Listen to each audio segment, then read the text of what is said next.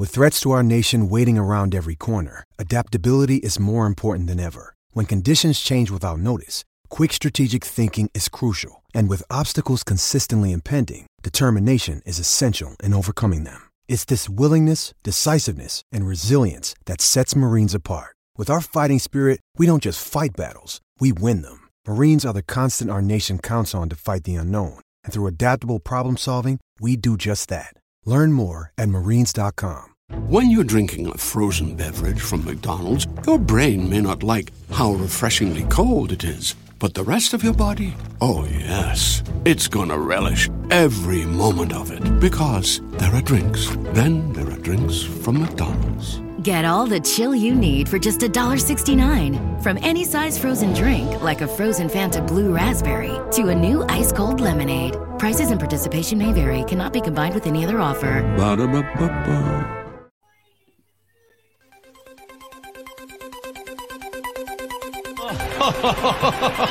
Who would be a Wolves fan, eh? On goes ball. People might yet win it here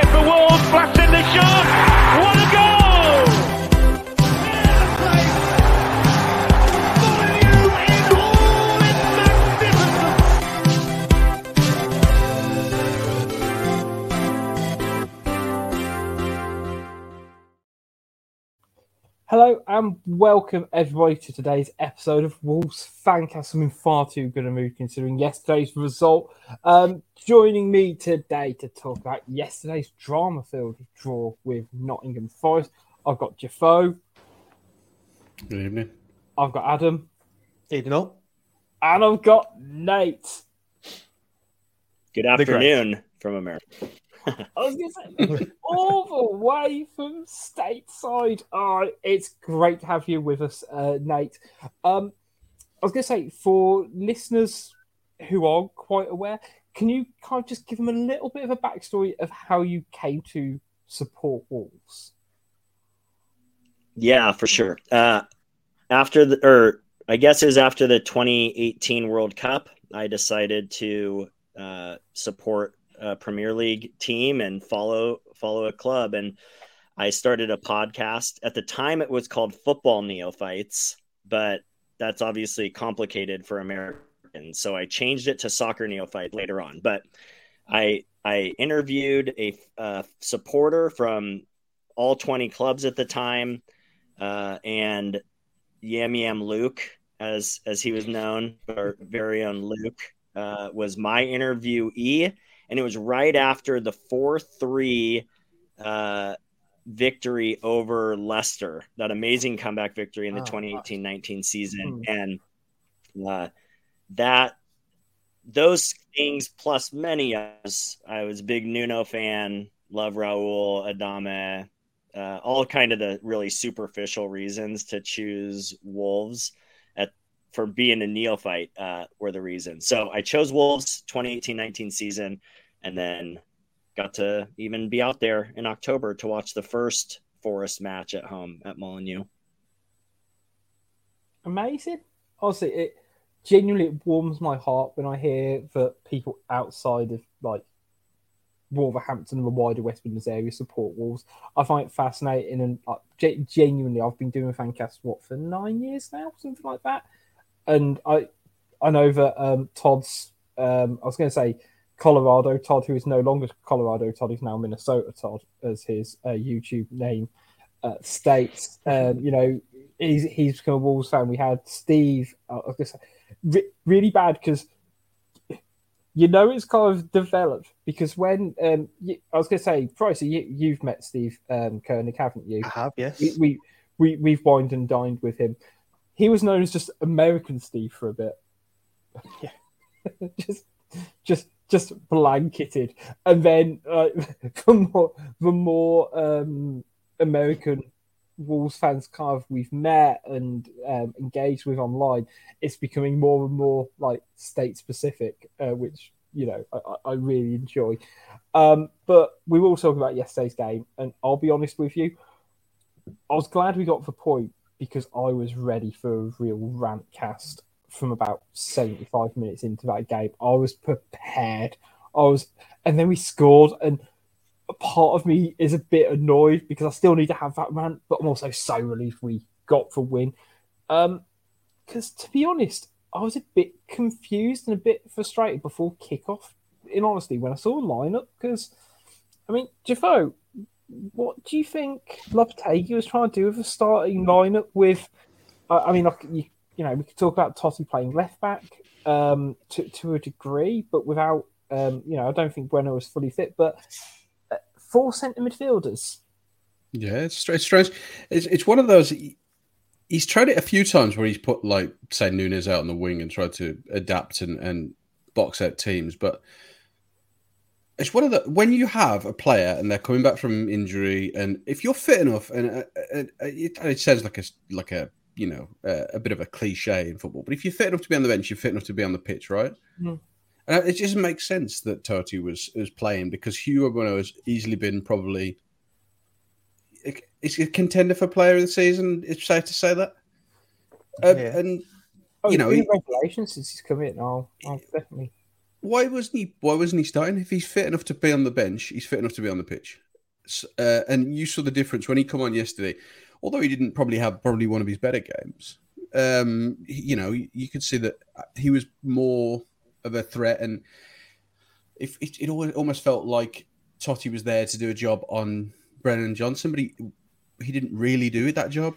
He was um, made to look stupid a couple of times, but yeah, I, you, I couldn't see what Lopetegui was going for.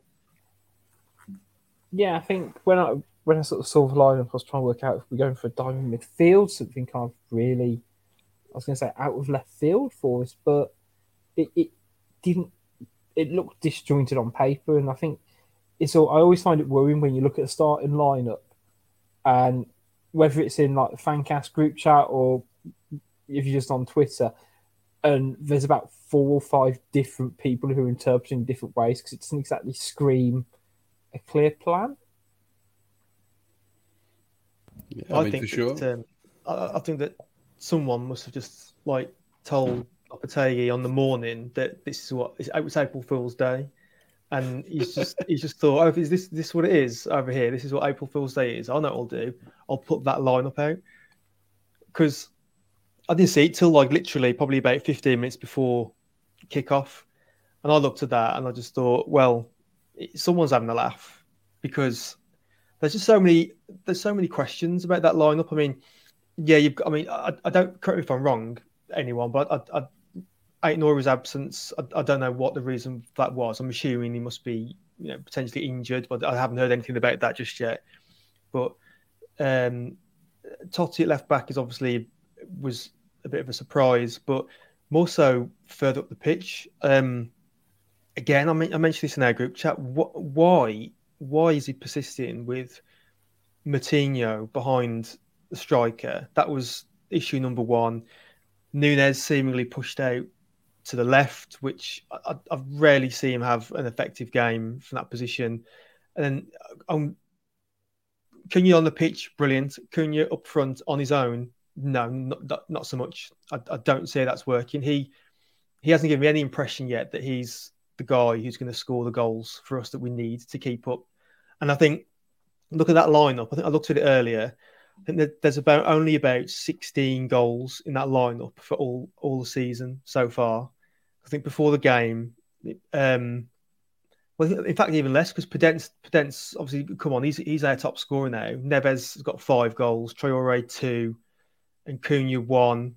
I'm probably missing someone. Um, or D- Dawson had one. There's no go, literally no goals in that team, which kind of explains why we are where we are. I think what we want joint second lowest scorers in the entire league. And, and for me, sorry that I mean that lineup. We'll get more into Lopetegui as, as the pod goes on, but that was just questions questions galore for me after that when I saw that lineup. Yeah, um, completely, completely agree. And I think the game kind of moved very much on from there. Uh, Forest looked brighter, they looked sharper, they looked more inventive.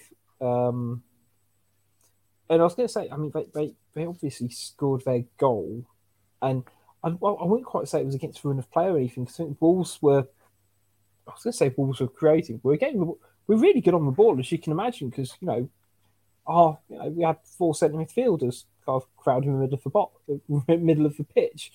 Um, but we weren't really creating anything particularly incisive. weren't making make any saves. Um, but it, it, it just didn't look cohesive at all in terms of how, how we're trying to get forward. And it felt a lot of the time. I know, Nate, you mentioned about um, Adama in terms of what sort of sparked your, uh, I guess, interest in Wolves. But it did seem like for a period, it was like, let's just get the ball out to Adama and he, he might be able to do something for us.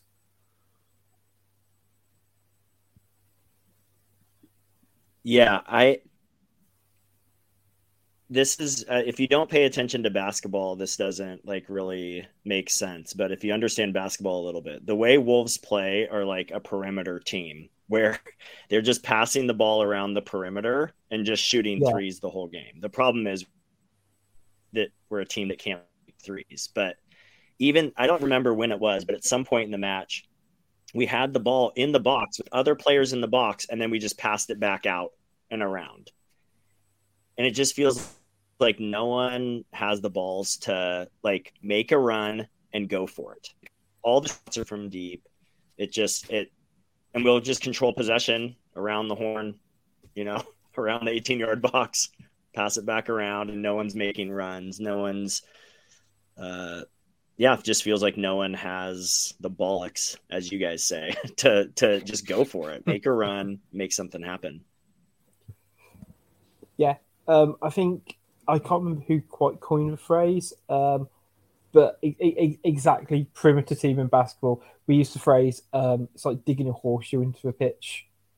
It's just because mm. it goes from one, it goops back, it gets around to the side, and we're really good at moving the ball to that degree, but we just don't we don't know move it at enough pace. There's not that extra person to really challenge and break the lines. Um, yeah, you know it's bad when you've got people crying out for Dave Edwards um, in, his skill set. Um, but the thing that sort of struck me, and I, I, found it quite interesting, um, just because there's been a love, I love a game of narrative, and of course going into this we had, um, you know, the League Cup still fresh in our memories. We had obviously the social media stuff from the first game, but it was a bit of a it was a bit of a tasty game, wasn't it? like that first half because Forest were put. There was a couple of big challenges on Cunha, and the Wolves players weren't exactly, you know, afraid to not put the boot into Gibbs White as well.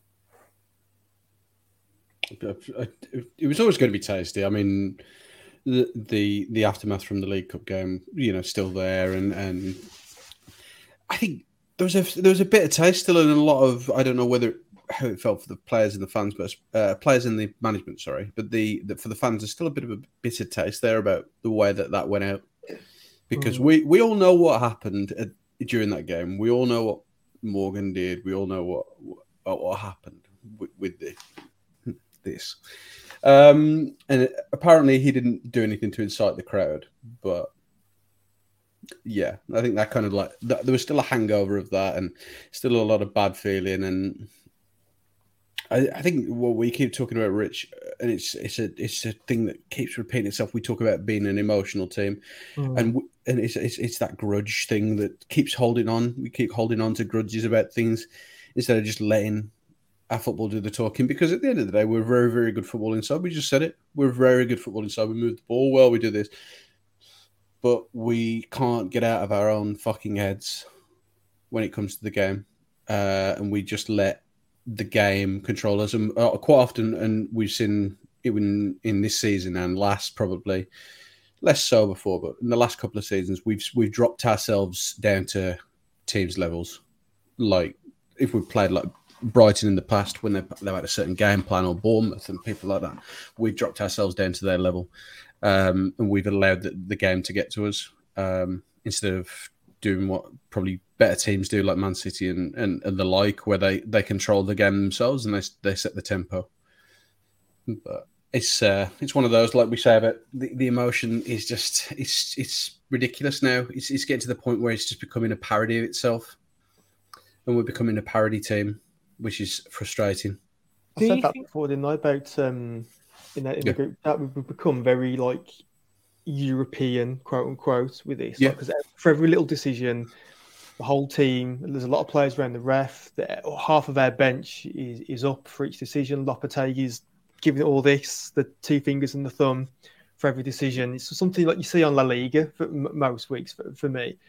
And that's coming a lot more since since Lopetegui's come in. Whether that's right or wrong or not, you know, you, you can you can argue that to the cows come home, but we're not winning games at the moment, and the players, like Jafo says, are getting overly emotional for each decision. Um, and unfortunately, of course, with a game like yesterday, as we've said, you know, there's there's a bit of bad blood there. We seem to have the rivalry's gone up a notch this season with Forest. If we if we ever really had one with them before, this season, you know, certainly because of what players we sold to to Forest, i.e., Morgan Gibbs White, um, it's kind of got ramped up a bit. So I think between the fans, the bench, players, it was always going to be a bit of a, a bit of a spicy meter ball yesterday. Yeah, and I think there was a couple of flashpoints in the first half, which you know, a couple of say tasty challenges. Which, and to be fair, I, I, I tweeted it earlier, and I can't stand by it. I think the ref had a very good game and managed that occasion particularly well because I think going into it there was obviously a bit of heat and a bit of tension, and he seemed to kind of let it flow when it needed to, and then pulled it back when it needed to be reined in. And I don't know, like we, it's easy to criticize referees, and I think one of the re- things we criticize them a lot of is, you know, not managing a game and letting a game slip away from them. And it didn't ever feel like that, we, despite the fact there was yellow cards and uh, you know a decent amount of them. There was contentious decisions, which we'll go on to in a 2nd Mhm. But he, he seemed to kind of do a good job, and you know, I feel like if if I come on here and slate um, the quality of officiating, I should probably praise it as well to a degree uh, through through gritted teeth. But I did think he should have given Wolves a penalty. Um, and so uh, yeah, that, that that's my nice segue. Because I know, the, the, basically, but in between, you know, about a minute, both teams had penalty decisions not go their way, and yeah, we'll, we'll talk about the, the Wolves one first, and hopefully between us we won't all go Wolves should have had a penalty Forest shouldn't. But we'll we'll talk about Adamas first because I think there was enough in it for me. I think if it was just a, um, he touched him on his shoulder, fair enough. If it's just been a tangle of legs, fair enough. The fact that there was both of those actions, I don't quite see how that's not a foul. I think if you do that again, it, it's an old adage. I think if you do that on the halfway line, that's a free kick every day of the week.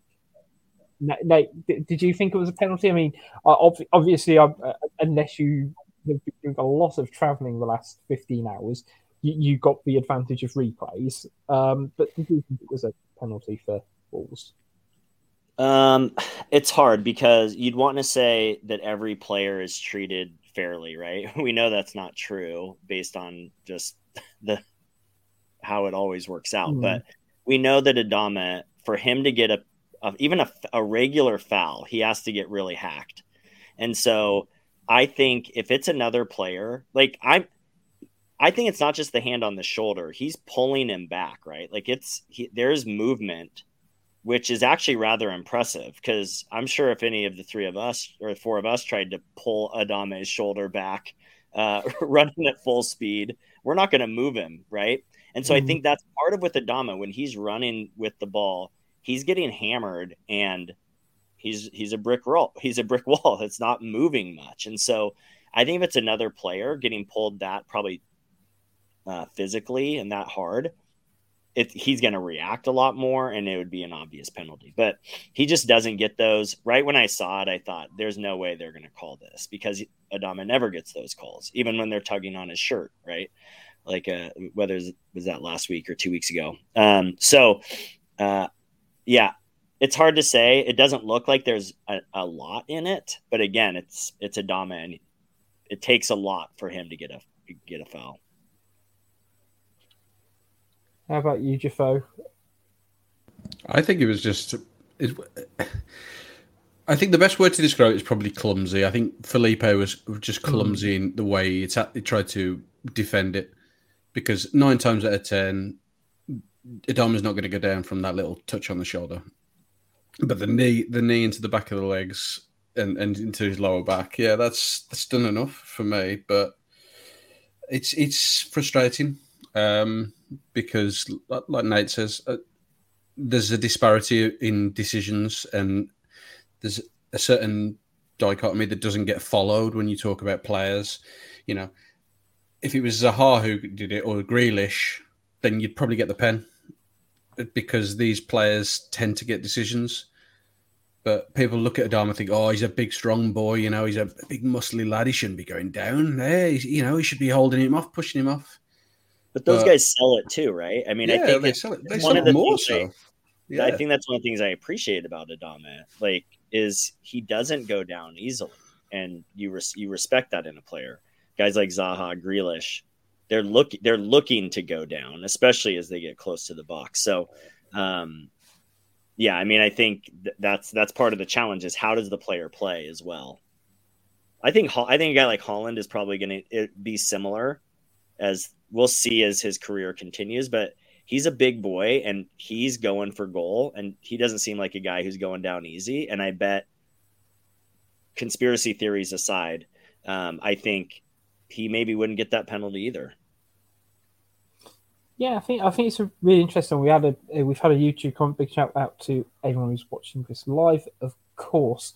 Um yeah the defender pulled him back but adama dove forward so too strong poor sales job. And I, I get it and I think that's where Adama can be a little bit unsavvy and and not necessarily do what he needs to to buy a penalty, quote unquote, which I, I don't massively like using that phrase personally, but I, I can understand why the ref and VAR ended up not giving it even though I do think it was a penalty. But I think in the catalogue of decisions that have not gone Wolves' way in the last four, three months, it, it, it doesn't rank top five. um, to be fair, and, yeah, definitely not. You know, when it comes down to the other end, and um, Brennan Johnson um, morphs into prime Sylvan Ebanks Blake, um, drops the nutmeg on Toti Gomes.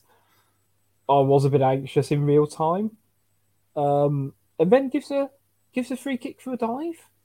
Um, again, good good decision, or do you think it was a bit more of a, I guess, similar to the Adama one, where not enough contact for a penalty, um, or do you think he just completely brought it pricey? I thought initially, I thought Toti was really running the risk there. I thought he was on the razor's edge a little bit because um, there was the initial contact where I think he had a fistful of shirt, mm. had his hmm. arms round him, and was kind of really impeding him. Then he kind of checked himself and thought, you know, took the hands away. And that's when I think in Brennan Johnson's head, he's thinking, go on, do it again, and I'm going to go down.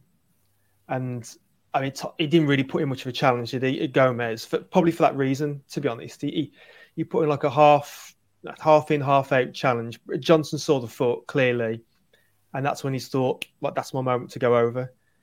So the second half of that little duel there, it definitely was a dive, and the referee called it. But the first half of that duel, I honestly thought if, if Gomes carried on doing what he was doing, then they would have had a penalty because he was all over him. I haven't watched it back again since. I probably saw it back once, but uh, I'm looking at it a bit more closely if I want to watch it again. But I think he had the fistful of his shirt, arms around him. I thought if, if he's got to let go of him, otherwise he, he will go down. He will get a penalty because that'll no doubt go to VAR and they'll just look at it and say, "Well, yeah, there you go. He's he's all over him. Give the pen." But yeah, like I say, he did take his arms away. Then Brennan Johnson's just waiting for the tackle, which never really came, and he's just saw his foot gone down and I loved it when, like, again, there's about 10 players around the ref, everyone's screaming left, right, and centre. And saw Brennan Johnson and Gibbs White, especially, right in the face of the ref, screaming, screaming for a for a pen. I was delighted when it went the other way, absolutely delighted. But like I say, it was it was a bit dicey there for a minute without without Toti was all over him. Yeah, I think one of the things that struck me, and I guess because you've got a really nice comparison between the Adama and Johnson penalty decisions, and for me, there was no reason for Adama Traore to dive, and I don't think there's any insinuation that he did dive, but he is through on goal. He's goal side. There's no reason for him to go down the way he did. Whereas Johnson, considering, I guess, how he turned, it's not like he's kind of completely through on goal. He has kind of run himself into, well, back into traffic into the main, into the main area of the pitch, and I, I, I think the you're right, Pricey. I think if Gomes had done what he was doing a little bit more, we could have been in real trouble. And thankfully, almost like realised, oh shit, I'm in my box here. And you know, as soon as like he got turned, he almost like disengaged himself um, to make sure that I'm not going to do anything stupid here. And um, Johnson kind of expected the expected the error, mm-hmm. um, which I guess sort of makes sense in a way because Johnson did score arguably from a bit of an error from Toti Gomes, um, who, uh, you know, like I say, slightly before we go on to goal, um, I didn't think Gomes played awfully as a left back, but he did look like a centre half at left back. Do you think that's a, a, a fair assessment, Jafo? I think so, yeah. Uh, but uh, I think him and um, I think Kilman against Leeds have put the two best crosses in from left back that we've seen uh, yeah. all season, um, which is rather concerning when you get the state of the fullbacks that we've got. But no, he did he did quite well in, in a in a nod to prime Tony Pulis at Stoke playing centre half at fullback. But it was it's always difficult when you know when you've got somebody who's built the way a centre back is playing against you know a player like Brennan Johnson or you know if you any other sort of like fast skillful winger it's it's going to be difficult but he, he handled himself quite well you know he barring a couple of silly mistakes which no Wolves player can be, uh, you know, innocent of this season. You know, everyone's been guilty of, of, of, having individual errors at any of any point this season. So I thought he did quite well. Um, would I do it again? Probably not. But yeah, yeah, it's it's one of those. It was an, an experiment that didn't quite work and it didn't quite fail. Yes, I think I think that's a. He, he very much looked like a stand-in, and I think for times it did its job, but for, for the goal. Um, he did seem to kind of just not quite get his body position right um, for Johnson to slip in, but also Sá ended up kind of finding himself um, in a bit of no man's land as well. Yeah, so Sá found himself really low, and he, he didn't really protect that that near area, near frost area. He almost needs to be almost Schmeichel esque and stay stay big and, and go for the, the I don't know what you call it, like a star jump approach, mm. and just try try and create as much body space, uh, masters everything. But it, Sá when he when he gets it, the ball comes over and he, he gets caught on the near pass, he always seems to look crumple, like he's under pressure and going into like a black hole or something that's near that. Yeah, it like he, he always came, he, he took a couple of steps from memory. He kind of took a couple of steps out and completely misjudged the trajectory of the ball before having to, you say, reshuffle, find his feet, and then get beaten under his legs. Not doing nothing at all, didn't he? Really? Because like, yeah. like, he's coming over as if it's going to climb cross. Realised, shit, I'm going to get absolutely nowhere near this. And he's backpedaling, and when he's backpedaling, he ends up just doing nothing. Like I say, he's not he's not spread. He's, he's not covering a low shot, and, uh, and Johnson's put it probably the only place he can do, which is between his legs. But the reason, the only reason that's gone in is because Sá's just completely just made the pig's ear of it. He just completely cocked it up, completely misjudged it. He's not. He's not making. He's not set. He's not ready for any sort of shot. He's just backpedaling. Then that's quick, swift one, two seconds that all this is happening. He's just. He's just not ready for the shot coming in. It's just. It's not for the first time that he's made a bit of an error this season, so and probably won't be the last. But um, yeah, we, we, we can do without those. Really, if we're honest, we can really do without those sort of errors yeah, it, it felt just a bit preventable. And we were already looking a bit disjointed. I know we hit the crossbar Um, admittedly, it was a Forest player who hit the crossbar. Um, but as I mentioned, it, it the first half just didn't sit quite right. It felt like there were too many square pegs in round holes, and you know, I, I was sort of very much expecting that. Uh, you know, the standard Lopetegui halftime substitutes, and we've had a couple of tweets regarding it. Um, you know, Matt Matt Guy, um, when do we have a conversation about um, Lopetegui's inability to set team correctly, um, and having to rely on a rousing second half? You know, which is very much what happened. And you know, an, another tweet we had was: Is football management too easy for Julian Lopetegui? Is there not another way he can challenge himself without tombola lineup? And it's right. We, we're not. There's not that consistency you're expecting. It. You know, we were talking off air beforehand about um, Chelsea and Leicester sacking their managers today, and kind of questioning Ryan it's kind of the same approach in a way. It's just throwing shit at a wall and seeing what sticks at this point. Like, because we don't know what the best Wolves lineup is. You know, pretty, back four's pretty much settled if people are fit in terms of Semedo, Dawson, Kilman, Bueno. I think that that's his preferred back four. I reckon we, we won't because there's other stuff I want to talk about we could all probably name our next, um, you know, six players, and we'd come out with four different answers.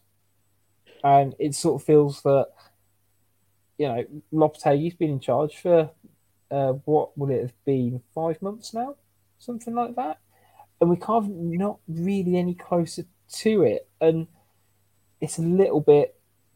It's a bit worrying at this point. It's gone from being, you know, tactical tweaks to do you know what you're doing at the start of a football match? He see, he feels like the anti Nuno. Like Nuno, yeah. it would like week in week out, and you're just sitting there going, "What is? How, how can you continue?" And he had a smaller squad, of course, but he was rolling the same lineup, the same lineup every week.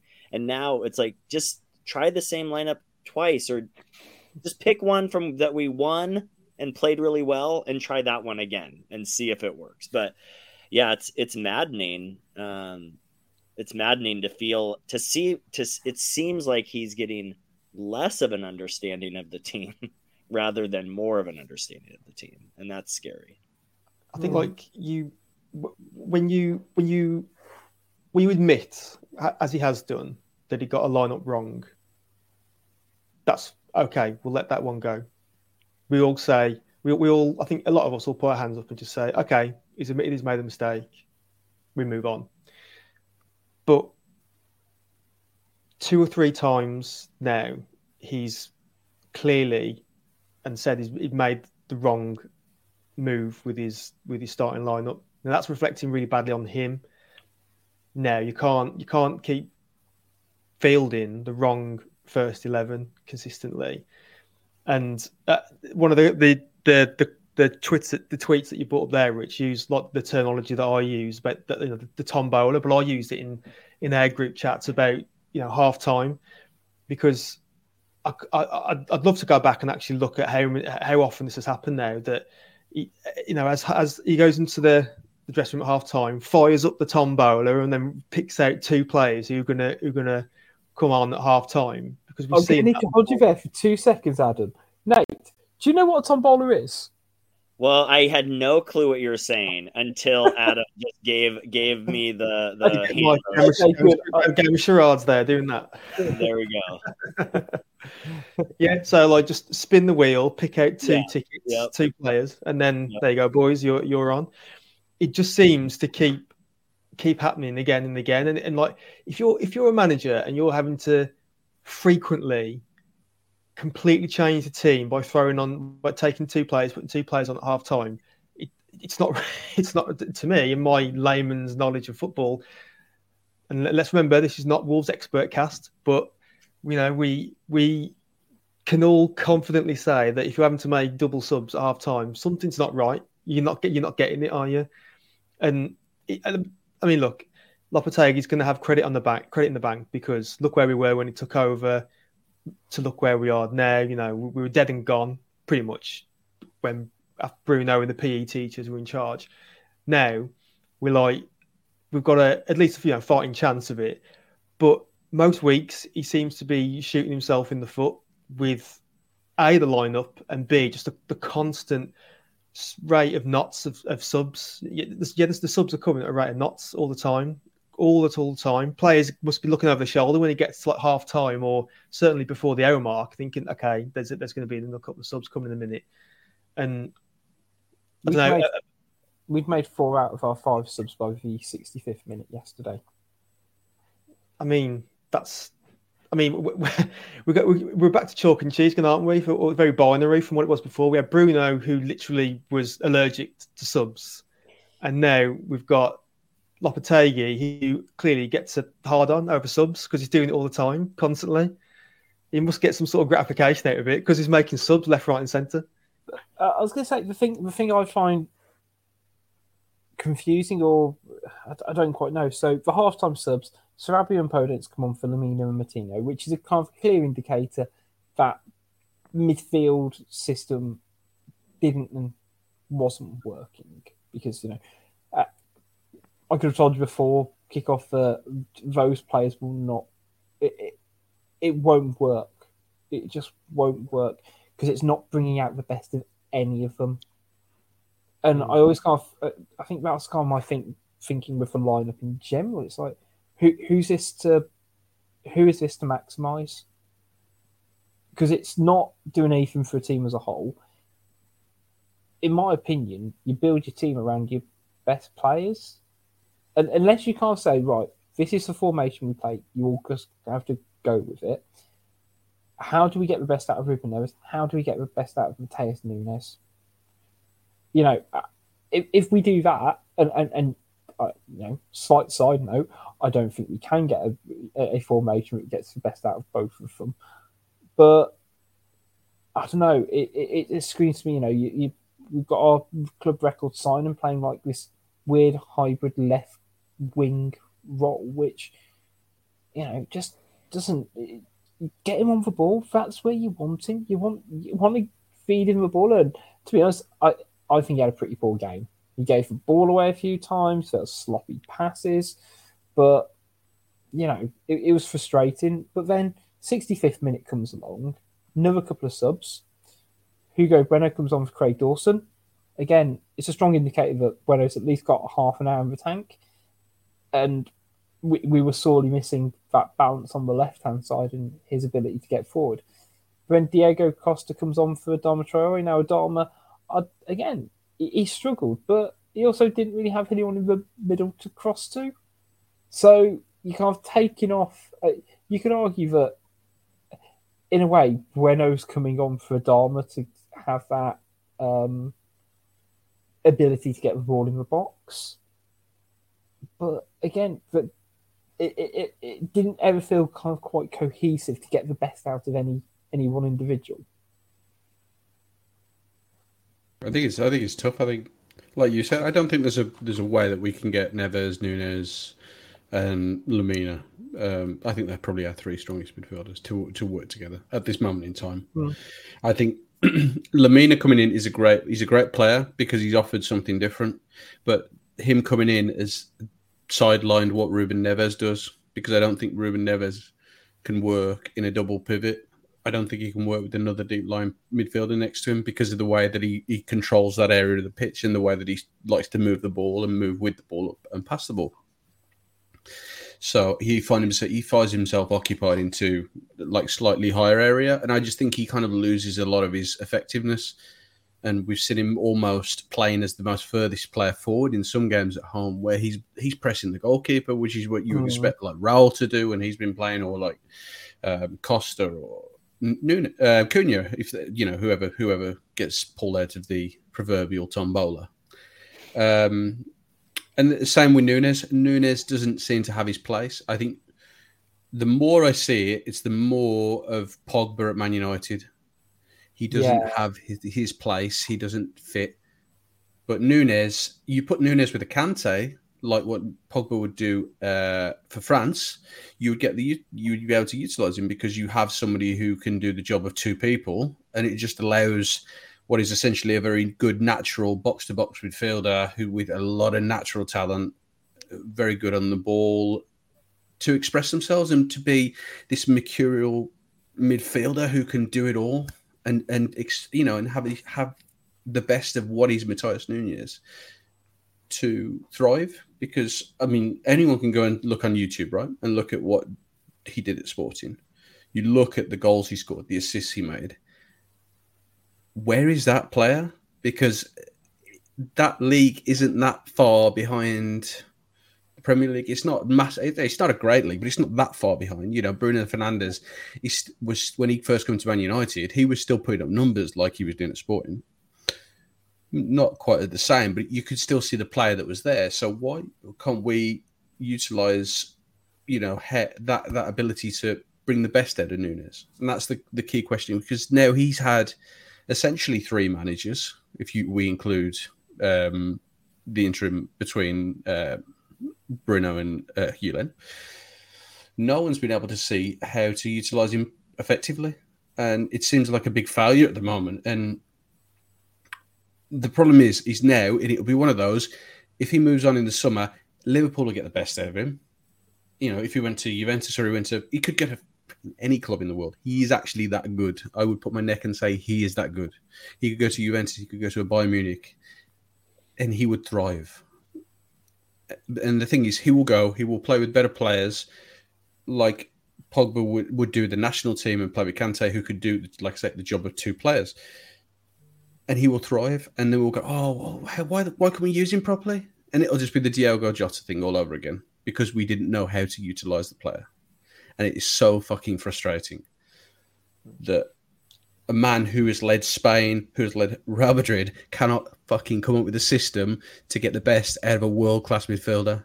It yeah. does my head in every week. Yeah, it. it uh, sorry, I, I think I think we can all agree, right, that Matheus Nunes this season, right, you know, he's he's he's been below expectations, but also, I think surely when we look at it, we can all agree that he has also been completely mismanaged since since since yeah. we had him. And uh, do you know, I, I, can't really put it much better than what, what Jafo just said, to be honest, because it, it, it's true. You know, you, you, you can all go back and look at what he did for Sporting, but you can see he had a defined place on the pitch for Sporting. He knew what he, the system was built with him in mind. He, he was clear in what he what he was doing in that team. Ever since he's been with Wolves, he's been with either a poor manager, he's in a poor system. The players clearly not set up to help him succeed. What we don't have is what, what in fact, what we're crying out for in this team is what he was doing at Sporting, someone breaking from the midfield. Countless times watching the game yesterday, so ponderous in midfield. You know uh, what, what Nate said with a with with a perimeter analogy. That's exactly what we were doing. It's not it's not going forward. There's no positivity to how to how we were playing.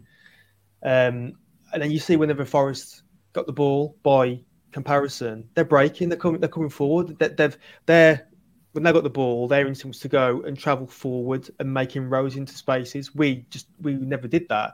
And that's something Nunes can can do if if it's set up to help him succeed. You know, he can break from midfield and push forward. Hence, you know, the the, the YouTube show reel, but we're just not getting it from him. I, I, question whether you know we've all saw the rumours with with Nunes that, that we've already technically agreed to sell him on somewhere else. Apparently, um, he probably would love to go somewhere, you know, where you know a, a, better team than us, where he will have better players, and we probably will see him shine in his next move, as, as Jafo said. It's just just frustrating, you know, that we've we've had a, a, a really really good player dropped into our team, and we've just completely drew a blank on how to use him. Yeah, I mean, it almost felt like even the even under Lage about sneeze, which is perfect for you know a live broadcast. Um, it, it's almost like we never kind of knew what to do with him. And, and again, it, it's it's big kind of just trigger warning stuff, isn't it? And you kind of hope that under you know good old Matt Hobbs that some of that overseeing of the squad management might change, but we'll see. We'll see. I mean, that, that's stuff further down the road for the summer. Um, you mentioned Forest briefly, Gibbs White. Um, now, I've always been quite a big fan of Gibbs White. There are a few things that I think hold him back. Um, it was nice to see though how desperate he was against to score against Wolves and not score against us. Because he honestly I reckon that there was one there was a couple of chances in the second half and to be fair I, you know I saw a, his highlight reel. And he does what he is very good at. He's very good at turning on the ball and, and opening up the pitch. Um, but was two incidents that I, I found fun. One was him not um, getting a square ball when I think Dennis was one on one and him throwing an absolute strop um, for it. The second one was where he got the ball in the box and he then tried to beat three men instead of just squaring it off where I think they probably would have scored. And I just think like it, at that point, it's like you're so desperate to get one over and probably do the celebration. You know, it, that that was quite heartwarming. I'm not going to lie. Yeah, it was. Um, um, it was. He was. I did think he was destined to do something at some point. He was taking pot shots as well as the game yeah. to a close. Really was, was, yeah. You could just see he was just desperate. He was thinking one of these would would, would go in. But um, yeah, yeah. I'm, I'm, I, I probably would have just TV off remote through the window if if if Gibbs White would have scored. I just I wouldn't I couldn't I couldn't stomach looking at that face if he scored. Oh no! Uh, I just had visions of Adebayor. I did. When yeah, he, yeah. Run the full length of the pitch, just run down to the Wolves fans to stand in front of him and do that stupid fingers in the ears. Fucking stupid Belling. Honestly, like as a person, he is like he's getting paid a stupid amount of money to play professional football. He's playing every week at a club and if where the fans like him and he's not getting abused like he was at Monu, and he acts like a fucking petulant child. What if just get a grip, Morgan? You fucking bellend. fucking for real. Okay, Jeff. Jeff. No, that's it. No, we're stopping there. question, Jeffo. Do you do you yeah. hate the? Do you hate Everton more or Morgan Gibbs White more? Uh, Everton probably. Yeah. it's just Everton. Just like I just don't. That's the point in that football club. Really hey, look, I mean, um, at least Podence did it as well when he scored. I know. I was going to say, great segue for IC because we didn't lose, guys. It was a bit drab, but we did manage to get a goal, and it was a bit scrappy. It was a bit. It was a bit direct. We got a bit of luck, but it was calm and poised from Podence, who, again, has just got this knack of um, popping up when he needs to at the moment.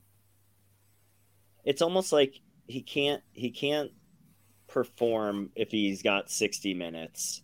You know, it seems like at the beginning of matches he can't get it going or he's doing his little back heels and kicking the ball all over the place, but when he comes on for those moments, he he finds a way to shine and that was that was definitely one of them.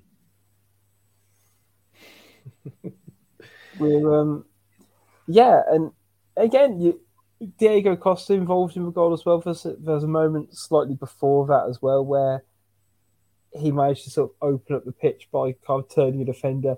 And I mean, it was almost like time stood still. That might be more because of how slow he is on a football pitch these days. Um, but again, you know, I, just take it at this point. Um, the other, I guess, the, the last incident of the game to really kind of talk about does involve Daniel Podence and the alleged spitting incident. I mean, when I when I watched this, and like, because he'd been involved in something a couple of seconds before where he was trying to move the Nottingham Forest player's leg, um, and it, will again that sort of underlying tension throughout the game. It almost felt like it was spilling over. Um, then he basically looked like he'd spat at Brennan Johnson. It did get called to VAR, and you know you see the replays of it, and you're like, it, he's doing something. That's uh, he's, he's, doing something there, and then for it not to get pulled back by VAR, I thought, mm, okay, that maybe it fits under that VAR category if it's not a clear and obvious error. But did you guys get the chance to um, see the Brennan Johnson post match interview regarding it? Because I found that bizarre. Yeah, I put it in the group chat.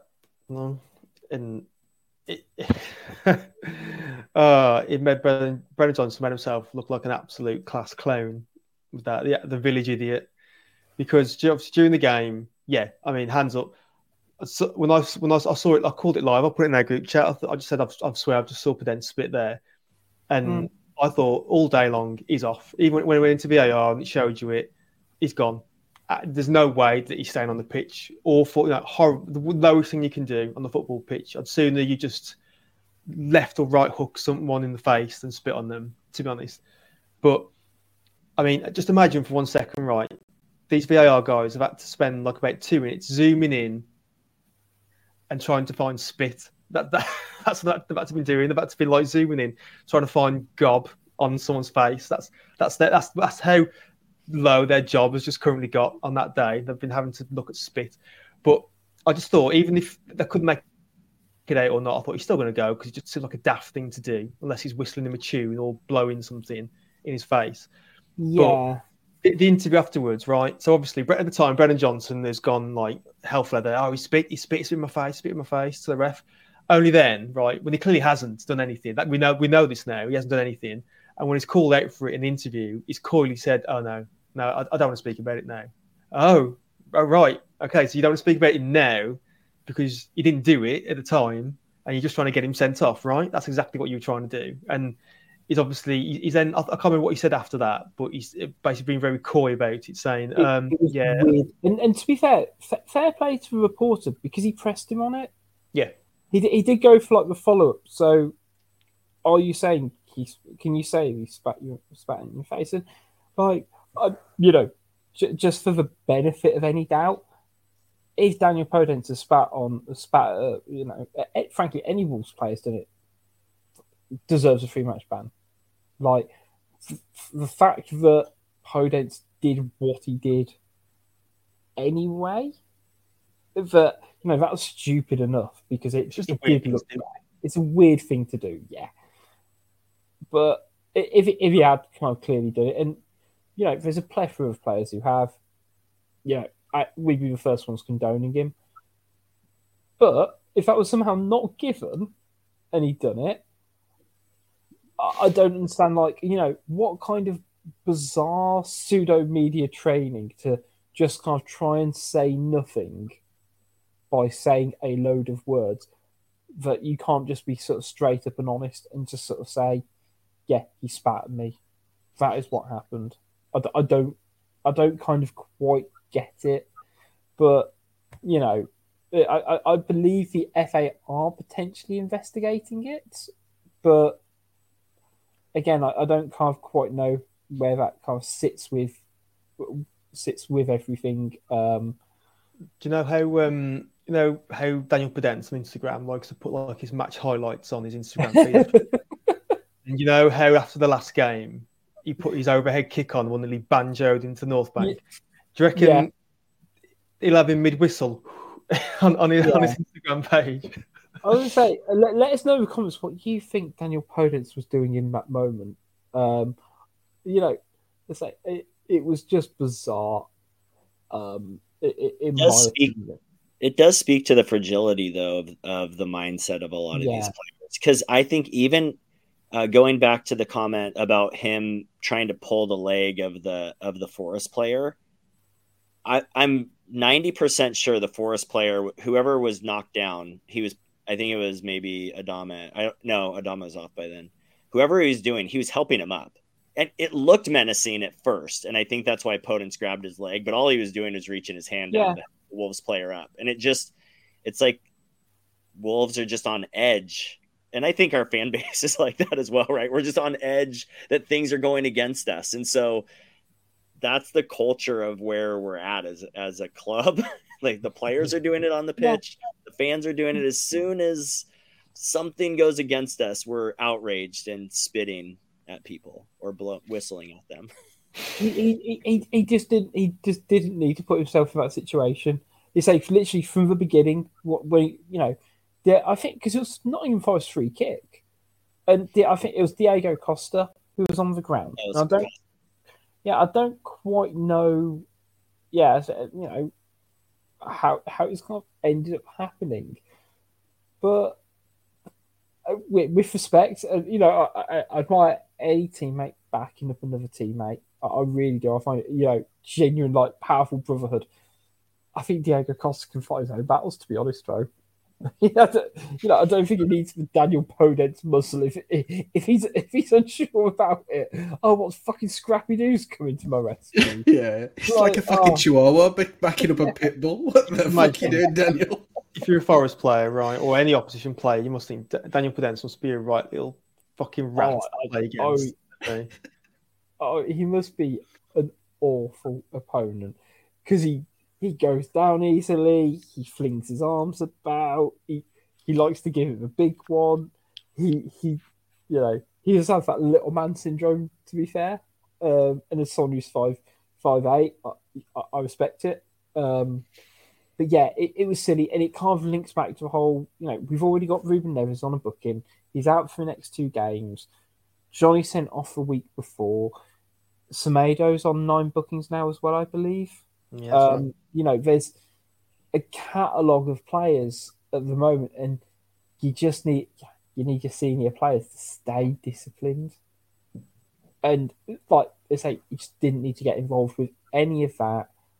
And whether it will kind of come back to bite him in the ass in a couple of days' time, or you know whether it's confirmed there was no saliva, um, we, we will see. But we live to fight another day.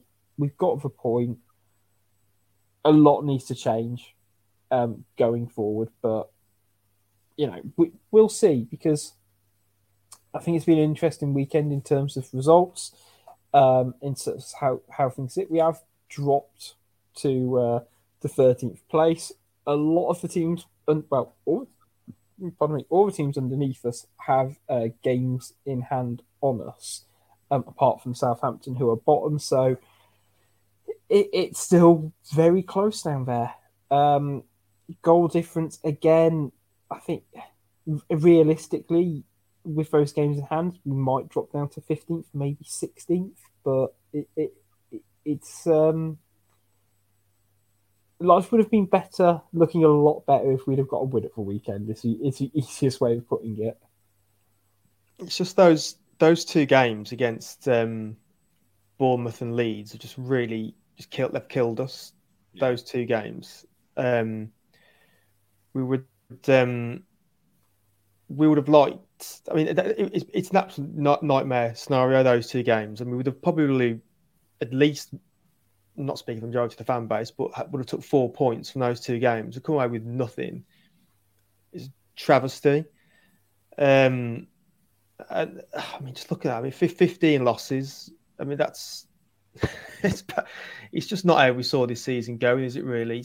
And absolute shocker. But then again, like I say, we were dead and buried before Lopetegui come in. So at least there is seven other teams as shit as we are. And it's going to make one hell of a relegation battle, like the last nine, ten games of the season or so. Because I think I think my initial predictions was Everton, Bournemouth, and Southampton and you can't apart from probably Southampton, who increasingly looking dead and buried. It's literally up in the air between anyone, or even including up to Palace. Mm. It could be anyone, and any two more of those. You can't call it at the minute because everyone's equally as bad as each other. I think I know next week. I think Forest play Leeds, which is huge. Um, but you know we've got Man- Manchester Chelsea to look forward to. Yeah.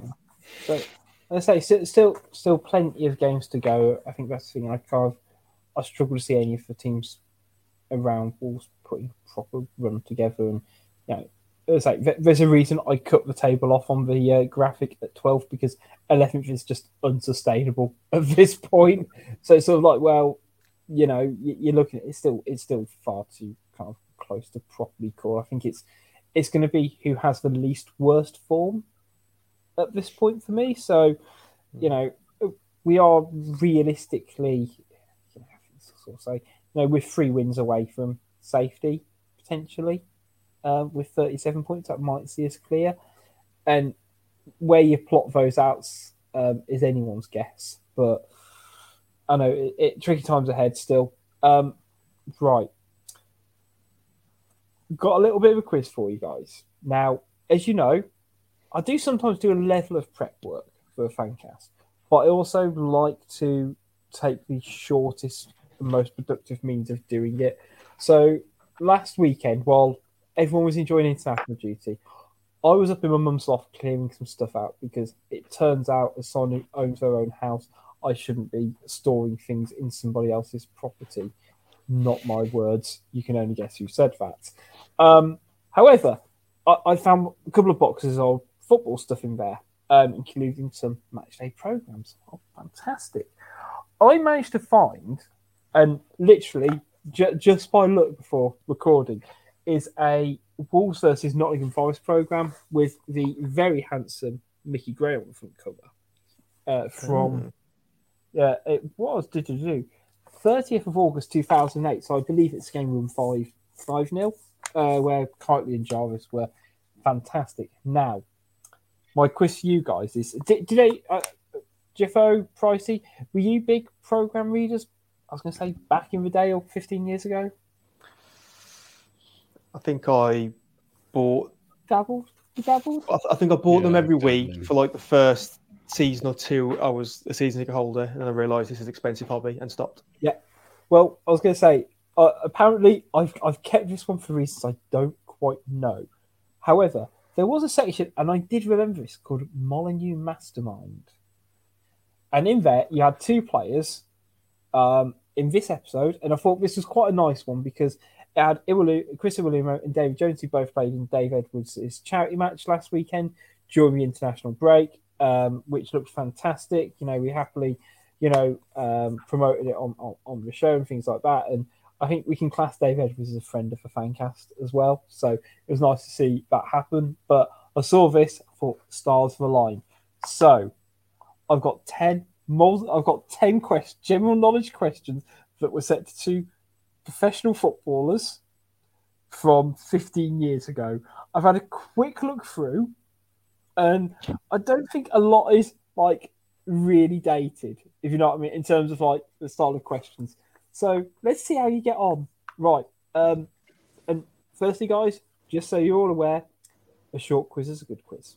Um, so Britain won 19 golds in the Beijing Olympics, but how many silver medals did our athletes capture? Nearest wins. So we got 19 gold, but how many silver? 26, I'll go with.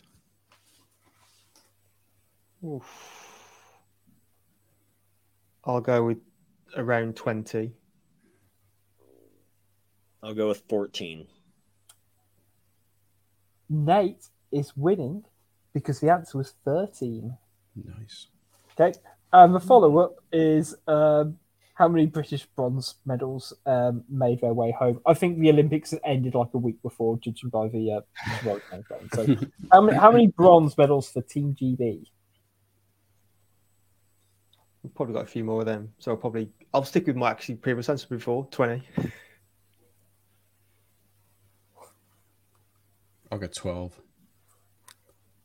I'll go 14. So we've got, what did you, so we've got 12? Is that pricey? I said twenty again. 20, Doug on 12. Nate's got 14. 14. Yep. I tell you what, it's a runaway. It was 15. Oh, he's, he's on it.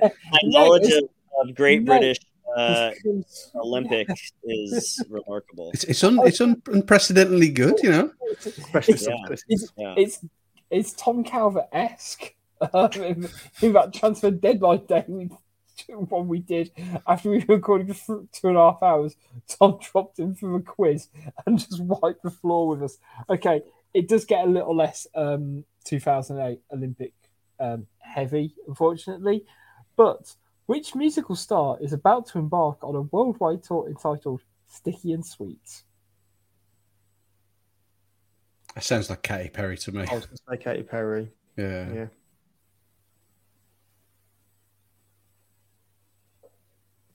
Maybe even Gaga. Lady Gaga. You're you are close, but you are unfortunately incorrect. It was Madonna. Mm. I never want to hear Sticky and Sweet associated with Madonna. Yeah. Not with the way she looks now. Jesus. it, in, interestingly, both Iwelumo and Dave Jones got that. Um, Mm, okay. Okay, so make of that what you will. Uh, um, okay, It's past age though, is she, Madonna? no, it, it- it's, it's it's gone very weird for her, isn't it? Um, right then, number four. What is the Christian name of Bob Geldof's daughter, who recently shocked him by getting married?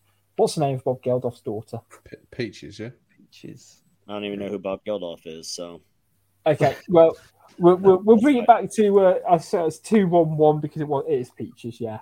Um, okay, um, back to the Olympics. I, I think the um, the program right on time was he was on a uh, he was on a theme.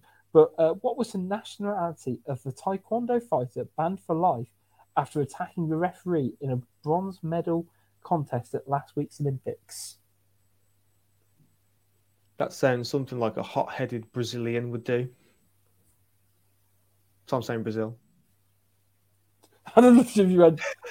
Sounds like a hot-headed Brazilian. Go Sweden.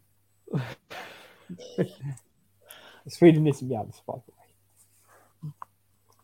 I'm gonna go just completely left out. I'll go Thailand. Okay. I will go with Poland. It was Cuban. It was Cuban. Mm, Yeah. Again, uh, unfortunately, you know, you, your Olympic smarts just let you down here, guys. Okay. Um, last few. So, which city has been named the fake town capital of the UK? Just fake leading, Tan just leading to stereotypes. I'll be honest with you. Brighton. I'll say Oh, I got a couple in my head. Liverpool. I was gonna say yeah, Liverpool or Newcastle. I'll go Newcastle since you go Liverpool.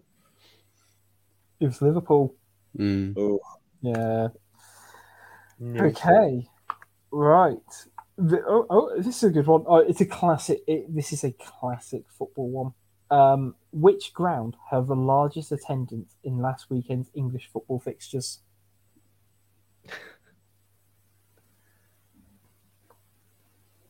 Hmm. Because it's relying on it's relying on who was playing away and stuff like that. The ground. Go down the grounds. Yeah, which, which ground held the largest attendance? Large attendance. I don't know. I'll, maybe- I'll, I'll go Old Trafford. mm. Yeah. I reckon they the, were- the easier way out, innit? I reckon they were playing away that weekend. I'll go, I'll go Newcastle. You know what? It's I'll go like prices, you can see Pricey kept his programs at forty-seven thousand seven hundred eleven. It was St James's Park, Newcastle. It's a secret, secret 2008 uh, This year, aficionado. what a year! What a year that was. It's a great year. Best, best year for everything. surely nineteen eighty-seven. Um, okay, so um, which two clubs were promoted to League Two from the conference this year? Oh. Uh, Luton? Picking one's hard enough. Never mind two. I was going to say this is an absolute swing. I'm gonna say Tranmere and Newport County. I'll go Forest Green Rovers and Luton. I'm probably completely wrong with FGR. I'll just say Crawley and Carlisle. Unfortunately, it was Aldershot and Exeter City. Again. Get that. Nowhere near. Okay, la, la, uh, oh, last two questions then. So, which team was the only one in the English and Scotland leagues to hit six last weekend? Again, it is literally just picking any a, any club who might have like won six 0 um, What would it have been uh, around twenty third of August? Because Scotland was part of the question, I'll say Celtic. I'll just go to left field on a Scottish club and just go, um, I'm St Mirren for no reason at all. I don't know any Scottish clubs really, so I'll pick a random. I will say, uh, I'll say Burnley. It was Bristol Rovers. God damn Bristol. that was exactly what I was thinking of. Yeah. Okay, last question before I put you out of your middle uh, misery. I he said Middlesbrough, which isn't the answer, fortunately. Um, oof, right. It was either it was before either you arrived at Molyneux for these guys, but where did Wolves finish in the championship table last season? So where did Wolves finish in the 0708 league table? That would be seventh. I had 12th in my head for some reason. I'll say eighth. It was seventh. I think it, this was the uh, promotion year to the championship, and we just missed out on the playoffs the uh, the year before. But uh, problem is now, have I made a rod for my own back, or great easy content, Jeffo, by just going into my garage? Um, I, I I think that's the easier content. It's a bit it's a bit more lightheaded than dance. Not gonna not gonna lie. Yeah, Oh, yeah, yeah. I, I need to find it. I've got, next time me and Dan are on a show together, which I think is after Palace, I might have a special one prepared for him. Yeah, give him hell just for me. it it will be program related. I was gonna say we will wrap up the show in a minute. I did have a, a, a crazy idea where I was just gonna like pick a couple of random programs or like a forest one, and just sort of be like, um, see if I can find a section in this. Do, do, do, do. Like you know, who was the mascot that day? You know, and just re- really make it as obscure as possible. Of like you know, who was the back page sponsor um, of, of, of it and stuff like that. But I, I- I'll be nice. But I, I, if I can find the program, there's a great one in there that I might, I might sort of test out. But we'll go um, from there until next time because we will be back before the Chelsea match um, to preview it. Hopefully, catch you up on any news. Hopefully, it won't be Podence being suspended, but we will be, of course, about Ruben Neves next game. So we'll be talking all about how we think Wolves are going to line up um, against managerless Chelsea. Um, big thanks to uh, 90 Min um, for hosting us. Big, um, make sure you check out uh, Wolves Fancast on Twitter, Facebook, Instagram, YouTube. The lot for all your Wolves, lols, and trolls. Um, until next time, and I was going to say, give it a plug, Nate, um, for Soccer Neophytes. Oh yeah. Um, if you want to listen to four Americans who don't really know what they're talking about, uh, talk about this week in soccer and try and convince one guy to actually enjoy uh, football, uh, take a listen. We're soccer neo soccer neophytes podcast. I was going to say, uh, uh, for a second, it was just going to sound like just change Americans to Englishmen, and you're pretty much there for a fan cast, to be honest. But I mean, to, uh, to let you know a secret, I think there's people in the fan cast who, you know, don't really enjoy watching football a lot of the time. So, yeah, I get it. I get it. Um, but he's medically normal, so it's fine. Um, I'm, I'm gone silly. I need to wrap this up, don't I? Um, great to see you. We'll see you next time. Yeah, as always. Catch you next time. Pricey, see you next time. Selection time bowlers at the ready. See you later. Get the dial turning. See you next time, boys.